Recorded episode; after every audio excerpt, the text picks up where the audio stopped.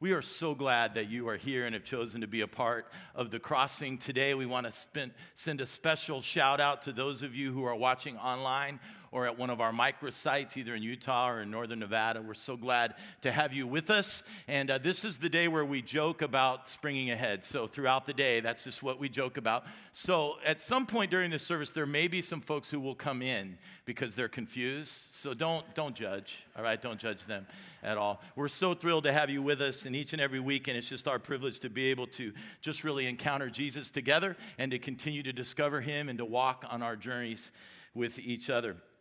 One of the most baffling things that uh, we've learned, even over the last few weeks, from a broader perspective about Jesus as we've studied his life through the lens of Mark's narrative, is that even though he showed up as a religious leader, he just did not gravitate towards religious people.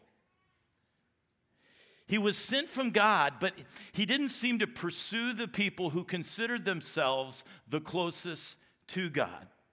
And he was also well liked. And in that time, and even in our time, those who lead with religion are not normally the most popular, the listened to, or the most well received, at least by the culture at large. But Andy Stanley, I love this, he says it this way People who were nothing like Jesus actually liked Jesus. I think that's awesome. And he liked them back.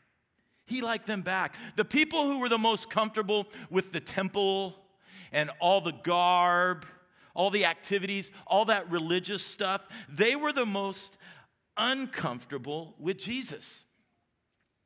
And the, likewise, the ones who were the most uncomfortable with all of those things were the most comfortable with Jesus. If you're bored this afternoon before you take your nap and you want to do something fun, go back and reread. You can do it in an hour or so, the entire book of Mark. And as you're reading, I want you to do something different this time. Just circle every time you see the word crowd. There is a crowd in almost every chapter in the book of Mark because everywhere that Jesus went, he drew a crowd. And these were mostly people who were nothing like him, yet they liked him. And the challenge for me personally, and the challenge for you, and the challenge for us as a church together, especially in the cultural climate that we live in, is this the church is his body. We are his body. We are the reflection of him, which means what is true of Jesus personally should be true of us collectively. Let me say that again. What is true of Jesus personally, what we've learned about him, what, what we're studying, what we're identifying to be his core values and who he is and what he was all about should be true of us collectively. And the fact was that people were drawn to him. They were moved by his life. They were challenged by his teachings. They were challenged by his priorities and the perspective he brought, he brought. They were compelled by what he had to say about God. And this was despite the fact that they didn't actually always get him. They didn't believe everything that he said, they didn't understand most of what he taught. And this should be true of us as well. What was true of him personally should be true of us collectively. People should be drawn to believers. If you're a believer here today, if you're a follower of Christ, people should be drawn to us because we are in line and on mission with what Jesus was up to. We should be the most likable people in the community. Not because we want to be liked, but because we reflect Jesus in everything that we are and everything that we do. Whether people agree with us or not, or whether they believe with us or not. People should like us even if they are nothing like us. And as a church at the crossing, this has always been at the core of our mission that we would line up with the posture of Jesus collectively as a group. And this is important because if separately we can all just look a bit more like Jesus, then together we can look a lot like him. If all the different pieces and parts of us are just trying collectively to move and to reflect Him more, then as a unit together, as a community, we can look a lot like Him. And specifically, as a church, we want to be in the habit of removing barriers like this. We want to be in the habit of removing barriers that would limit people's access to God. We want to be intentional, both personally and corporately about the things that we would notice that would stand in the way of someone coming face to face with Jesus and having the opportunity to respond accordingly. Now, one of the reasons that Jesus was so hard to resist, even for people who were actually resistant to the gospel, was that he used different adjectives to describe people, different than what you and I would normally use. Now, let's be honest, we all have adjectives that we use to describe people. We do. We use them all the time. It normally looks something like this the blank people, okay? You fill in the blank. It's our fill in the blank mentality. We would say something like this Those are the rich people, right? Those are the educated people. Those are the uneducated people. When you show up at something, you're at a soccer field, you're at a soccer game, or you're at your office party, or you're out in the community, you kind of get that sense, let's be honest, that you, you look around the room and you kind of go, Those are my people. And those people over there are probably not my people. You know, now if they're not your people, you're like polite, but you're not like gonna go golfing with them or head out on vacation. You're not gonna do that because for some reason in us, we're like, those are not my people, and so I'm gonna hang out with my people. So we all have these adjectives that we use bad people, good people, respectable people, Republican people, Democrat people, libertarian people, running people, non running, lame people. It's this fill in the blank instinct that we have, and it's listen, it's never gonna completely go away. We're not gonna, we're not gonna change that. It's, it's just kind of how we how we are. But what was different about Jesus is when it came to filling in the blank, when it came to those adjectives, he had a unique way that he prioritized his adjectives. And so people who were nothing like Jesus were drawn to him because of the way he prioritized and the way he viewed people in the world. And we've already experienced that when Jesus talked about it earlier on in the book of Mark, all the way back in Mark chapter 2. He talked about this prioritization when he said this It is not the healthy who need a doctor, but the sick. There you go, fill in the blank. Not the healthy people, but the sick people. I have not come, to call the righteous, but sinners. But today in Mark chapter 11, if you're, if you're standing by right there, Today, we're about to see Jesus move beyond words, right? It's like a parent when you say, Don't do that again, don't do that again. If you do that again, one more time. So, Jesus has already set us up, and now he's about to take those words and take them into action and to demonstrate his perspective and priority. Now, we pick up the narrative in Mark 11, and it's a little bit different because he's already entered Jerusalem on what would be his final journey to the cross. And so, Palm Sunday, which isn't for a couple more weeks, that already has kind of happened in our narrative. He's come in, he's riding on the back of the donkey, they're waving the palm leaves. And so, there's this celebratory feeling that's going on in Jerusalem, but there's also this tension. There's also like, what's going to happen? He's arrived. The, the religious leaders are not thrilled that he's there. The people are excited. They think this is the moment where everything's going to change. And he immediately goes to the most holy place in Jerusalem, the temple. And that's when things get complicated. Verse 15 On reaching Jerusalem, Jesus entered the temple courts and began driving out those who were buying and selling there. He overturned the tables of the money changers and the benches of those selling doves, and he would not allow anyone to carry merchandise through the temple courts. And as he taught them, he said, Is it not written, My house, my house, that was a bold statement, my house, my house will be called a house of prayer for all nations, but you have made it a den of robbers. Here comes the response, verse 18. The chief priests and the teachers of the law, the religious folks, they heard this and they began looking for a way to kill him, for they feared him. They were angry and they wanted, they wanted to get rid of him. But because of they were because the whole crowd was amazed at his teaching. The religious leaders were stunned. The people that saw this all happen were amazed. Now, Mark mentions that Jesus entered the temple area, and I want to give you some illustrations because this is significant. Because as you see in this, this is a, a model of the temple at that time. It's massive. And near the top left there, this is what you would have stepped into when you came to the temple. It was the first area you got to called the court of the nations. Some of them called it the court of the Gentiles. This was the only part where anyone could, would come and could come. This is where the only part where non Jews were allowed. It was the biggest section of the temple, and you had to go through it to get to the rest. On this other little illustration, which is very simple, I like this, right? You see the court of the Gentiles, then you have the outer court, inner court, and then the altar and the Holy of Holies. You can kind of see how the progression goes there.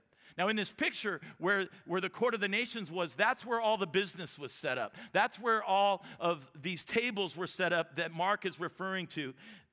And it was nuts. I mean, when Jesus walked into this area, he would have immediately seen masses of people buying and selling animals at dozens and dozens of stalls. So there would have been tables set up with foreign currency exchanged at these money uh, changers tables. There would have been all these things that people needed to do or could have bought. There could have been T-shirts. There would have been like mugs. There could have been all those things like "Welcome to the Temple," all that kind of stuff that would have been there. And thousands of people flooded into Jerusalem on Passover week, buying tens of thousands of animals to be sacrificed. The ancient historian Josephus told us that on one particular Passover week, 250,000 lambs were bought and sold and sacrificed. I mean, get a picture of the New York Stock Exchange. Remember those pictures where the tickets were flying and change were ha- and all that chaos that's going on, and then throw animals in the middle of that and you get a picture of what the temple courts would have been about. I mean, imagine the crossing if we flooded the courtyard with Girl Scout cookies on one particular Sunday, and it's just Girl Scout cookies, and there's tables everywhere, and you know, there's the peppermint patties and the peanut butter patties and all of that that goes on. I mean, this is the atmosphere that was happening that Jesus stepped into. But what was interesting was that this was the place that even the Gentiles were supposed to come where they could connect with God and find God through reflection and prayer. But it wasn't happening. Instead, it was chaos. And Jesus' response to the chaos, he started throwing the furniture around. He started tossing the tables around. And imagine the religious leaders who already were not thrilled with him hurrying over in panic. What's going on? Jesus, is there a problem? Security, why are you doing this? And then he quotes from the prophet Isaiah, whom they would have respected, who said, My house will be called a house of prayer for all nations. Jesus is subtly saying, For all nations. And everyone's amazed. And here's why they're amazed because they're assuming he's the Messiah. And it was widely believed that when the Messiah arrived, he would actually purge the temple of foreigners, right? That when the Messiah showed up, it was believed that he would actually raise barriers that he would actually put up more restrictions. Now, here is Jesus, who they believe may be this Messiah. And instead, he's clearing all the barriers in the temple for everyone, including the Gentiles. Jesus was saying, Whomever you put in the blank, whatever adjective you may use to describe those individuals, that's whom I am available to. Whether they're Gentile or pagan or poor or unworthy or unclean or unfit or unimportant. And you may think, well, Jesus was just angry because they were selling t shirts and Girl Scout cookies. It wasn't. It was much more subversive than that. He was actually changing the system itself. He was challenging the adjectives that people were placing in front of other people that would limit their access to God. He was saying this everyone could now go directly to God. Those with access had set up numerous barriers to those arriving in the temple because they didn't really even want them to go in, but this is their thinking. If they're going to come in, let's make it hard, right? Let's make it difficult. They got to come here, they got to buy this, they got to do this, they got to go this direction. And if we can't make it hard, at least we're going to profit from it. So we're going to make it hard and then we're going to profit. And hopefully, these barriers will stop this influx of those people who are not our kind of people. And at least we can keep them out here in this temple courts. And this is so powerful and maybe emotional for some of us. Maybe it's exactly why you found your way here over the last few weeks or months or years. Because as Jesus was turning over the tables in the courtyard of the temple, as he was flipping over all those obstructions, just steps away from the Holy of Holies, the most sacred place where the Jews believed God's presence dwelt, he was saying what God wants more than anything else is for everyone to be connected with him.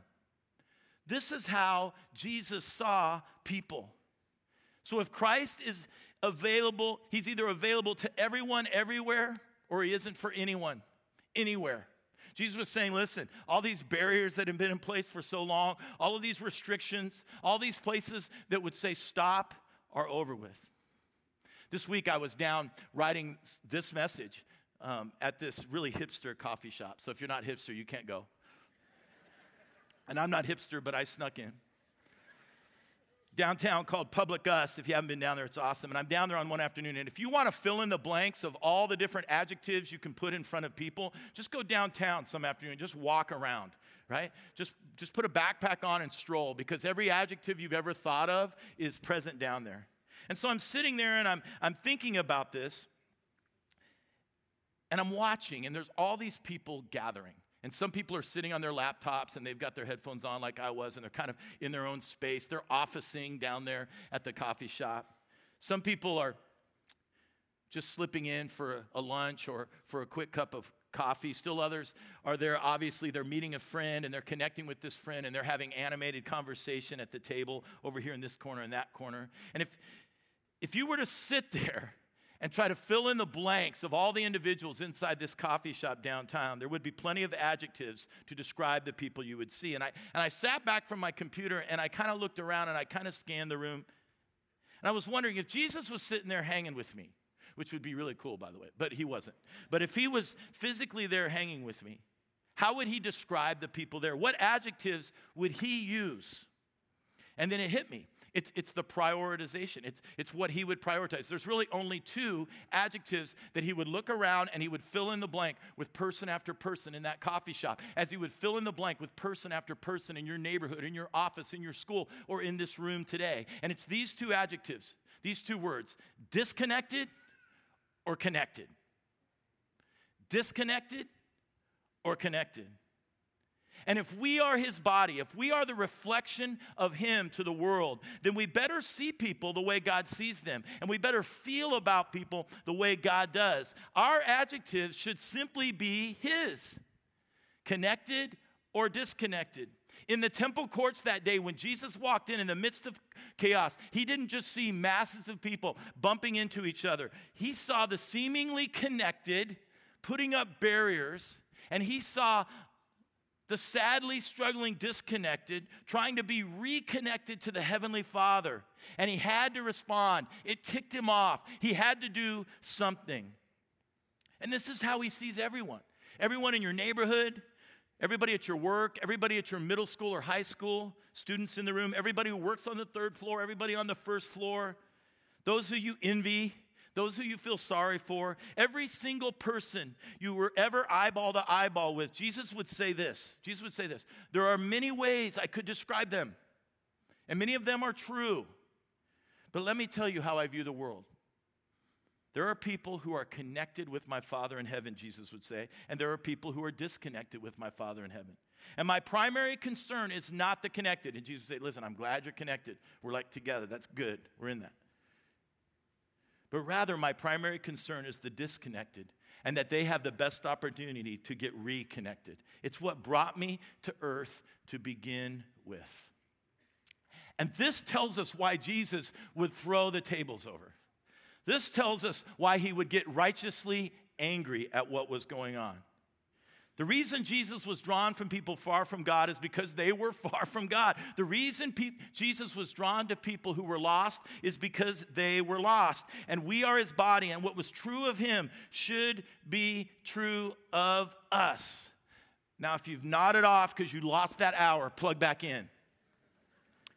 Because here's what's really important.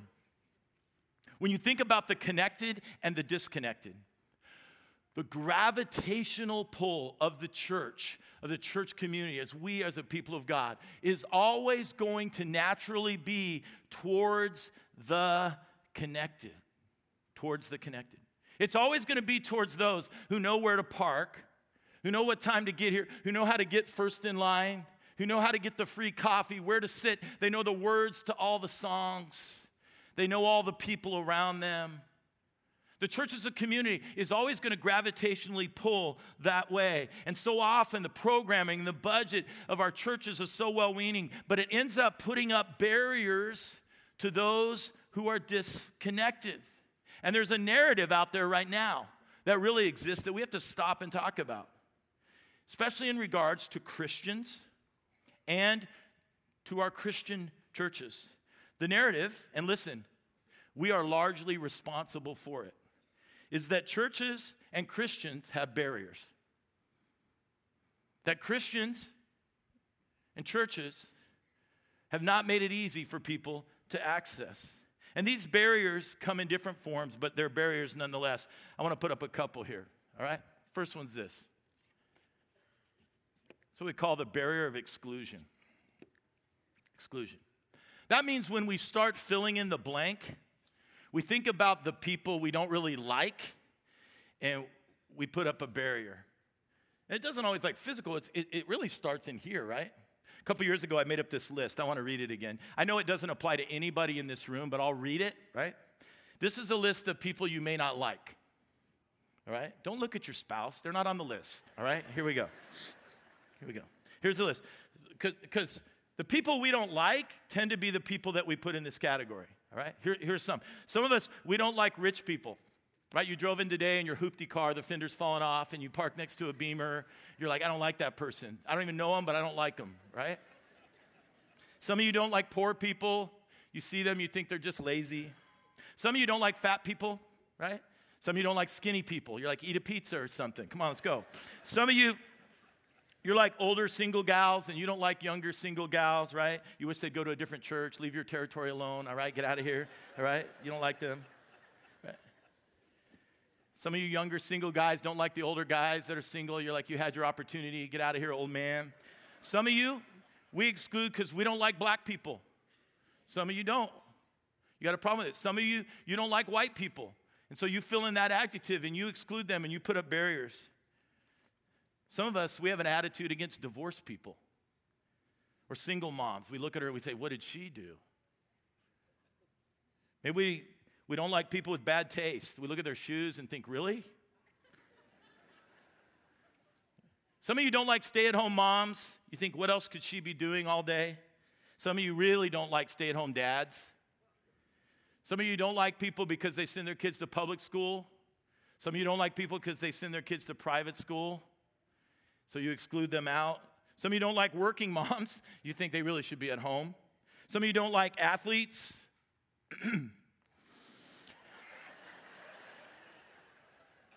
I was waiting. Some of you don't like artsy people. You think they're all gay. They're all gay, right? Some of you don't like gay people, right? You think it's polarizing, it's polluted. Listen, rejection is never a catalyst forward on someone's spiritual journey. Get over it, all right? Rejection is never a catalyst. Listen.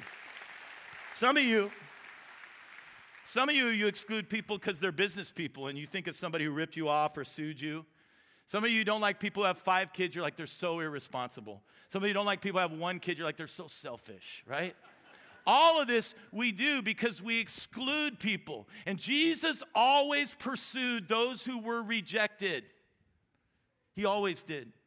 The second one is not only do we, ex- we exclude, but we have, ex- yeah, they all start with E. That's why I sat down at the coffee shop for so long, all right? Some of us, we have expectations. We do. Now, let me speak to this real quick. It's important you hear this. Part of this expectation that's new for us is there's this political climate right now that's going on, okay? Both sides. Where there's this expectation that's suddenly out there that politically you need to think like I think if you are truly a follower of Christ. I can't imagine that you think about this politically or you voted for this person politically and you call yourself a Christian, right? And so, what we've done, folks, what we've done is we've laid the expectation out into the culture that not only does someone need to get over the barrier to actually believe and to follow Christ, but they actually have to get over all the things that you believe politically because they believe if they come in here, they've got to believe exactly the same way you believe. So, they may believe in Jesus, but they can't follow what you believe, and so it's a barrier. We got to stop with those expectations. We've got to understand that Jesus doesn't care who you voted for, He cares who you're connecting to Him. The last one is this it's another E. It's the extracurricular. And I'll just briefly say this. It's just it's just the guys in the temple. They're selling this and selling that and do this and buy that and have this before you can go in there. We do it, right? And as churches, we just have to be cautious right? Where we tell people, go to this, do that, jump through that hoop. We talk a lot about next steps here, and we believe that, but simple next steps. You have to give here and go there and be in this and join that and do all those things. And there are things that are important in your journey towards Christ. But when I say extracurricular, I mean they become barriers where someone can't believe because they're not ready to jump into this, that, or the other thing. And here's what happens if we're here. Okay, you ready? Is eventually, if we're not careful, our emotions will be impacted by these barriers. And you'll start lashing out at people who don't agree with you, and you won't like people who don't see the world the way you see it. And God says, when you've done that, you've joined the ranks of the Pharisees, and you've joined the ranks of those who think because they are connected, they're good. And maybe someday, some way, everybody else will catch up. And so that's what it means for us, beginning with me, if we misprioritize the adjectives when it comes to how we see people. And Jesus is standing in the temple court and he's saying, This is not how I see the world. This is not how I divide the world. And this is not why I was sent into the world. He did not come to the world to gather all the connected people so we could just hang together. His concern is the disconnected. And that's why our largest never violate this value at the crossing is so important. And it's driven everything that we've done in our history. It's the filter through which we drive everything that we do. It's the chorus of chorus values. And it's simply this that we want to be a culture where you can come as you are. Even if the fill in the blank isn't that awesome. And we, would, we, we can never allow ourselves, guys, to drift to the point where we actually set up barriers to belonging, where there are exclusions before you can belong, where there are expectations, where there are extracurricular activities. Barriers to belonging will quickly become barriers to believing. Barriers to belonging will quickly become barriers to believing. If you're new here today, first of all, thanks for getting out of bed, right? Listen, we want you to know that this is a place where we work really hard that you will know that you can belong here before you believe anything that we do. We want to be a place where people have permission to explore their faith before they actually believe. We want you to be able to take small steps of following, like Alpha. We have this group on Tuesday night, they meet and they ask all these crazy questions and they sit around and they, they talk about all this stuff that's disconnected people want to talk about so that they can get connected. We want to be that kind of place. A little over 10 years ago, my wife and I, we were pastoring a church and we had this building we built. And so we decided we wanted to put some local art up in the building. And so we went down to the first Friday to the art walk. And there's a lot of art there you cannot put in a church building, all right? So so we're walking around and we walk into this little closet like art studio, right? And we're looking at these paintings and they're awesome. And there's this young gal sitting there and her name's Jen Main. And I take one of Jen's card and I send her an email that week and I say, Jen, we really liked your paintings. Like we have this church and we really like to put your paintings up in the lobby. I had no idea who she was, right? And a few months ago, Jen sent me this. She said, This was my response when you sent me that email. So I want to read it to you. These are Jen's words, not mine, okay? She said this. And, and Jen's the one that you've seen, like when you go to the restroom and you see the big painting and you've seen her paint on stage a couple times here. Here's, here's what her response was. She says, I thought that was kind of odd, but kind of cool. That's how Jen talks. And from my background in church, I never spoke to or got to know the pastor. They always seemed so unreachable and unknowable. They stayed on stage and gave sermons. That's right. So she said, I liked getting an email from a pastor type. I was not going to church at the time. I was fairly suspicious of churches, even though I grew up going to church. Church had, had become something I figured, listen to this, I figured was for the well dressed, well to do, judgmental, no fun, self righteous hypocrites. I was secretly struggling with things, and the last thing I wanted was to join the I'm perfect, you're not church club. But I was curious. I went to church with my boyfriend, now husband, before I even considered putting any art up. And it connected. She said, I've been living, I had been living my way, which wasn't going so well, and needing help, needing more of God, and needing community. It changed my whole perspective, and I healed from past experiences. I love what she says right here. Listen. I realized that a healthy, perfectly imperfect church that relies on God's grace and love is a necessary part of God's plan. And Jen let me put her art up. Right? And I got this picture from Jen last week on Instagram where she's at, she's at this church in downtown LA now. And she's up there on a Wednesday night and she's speaking in front of all these people to this church. And she's pulling people in, with all sorts of adjectives where you would fill in the blank. She's right in the middle of that. And she's not only an artist, but she's communicating so that the disconnected can get connected to Jesus because she understands barriers.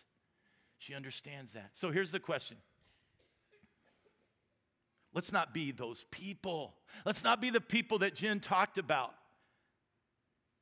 Let's keep our adjectives straight and take our cue straight from Christ.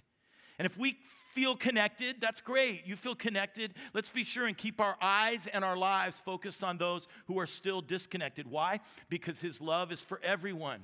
If it's not for everyone everywhere, then it's not for anyone anywhere. And I don't know if you're sitting in here today and you may say, that's not, I'm, I'm at this strange place in my spiritual journey. You may be sitting in there, you don't know whether you love God or hate God.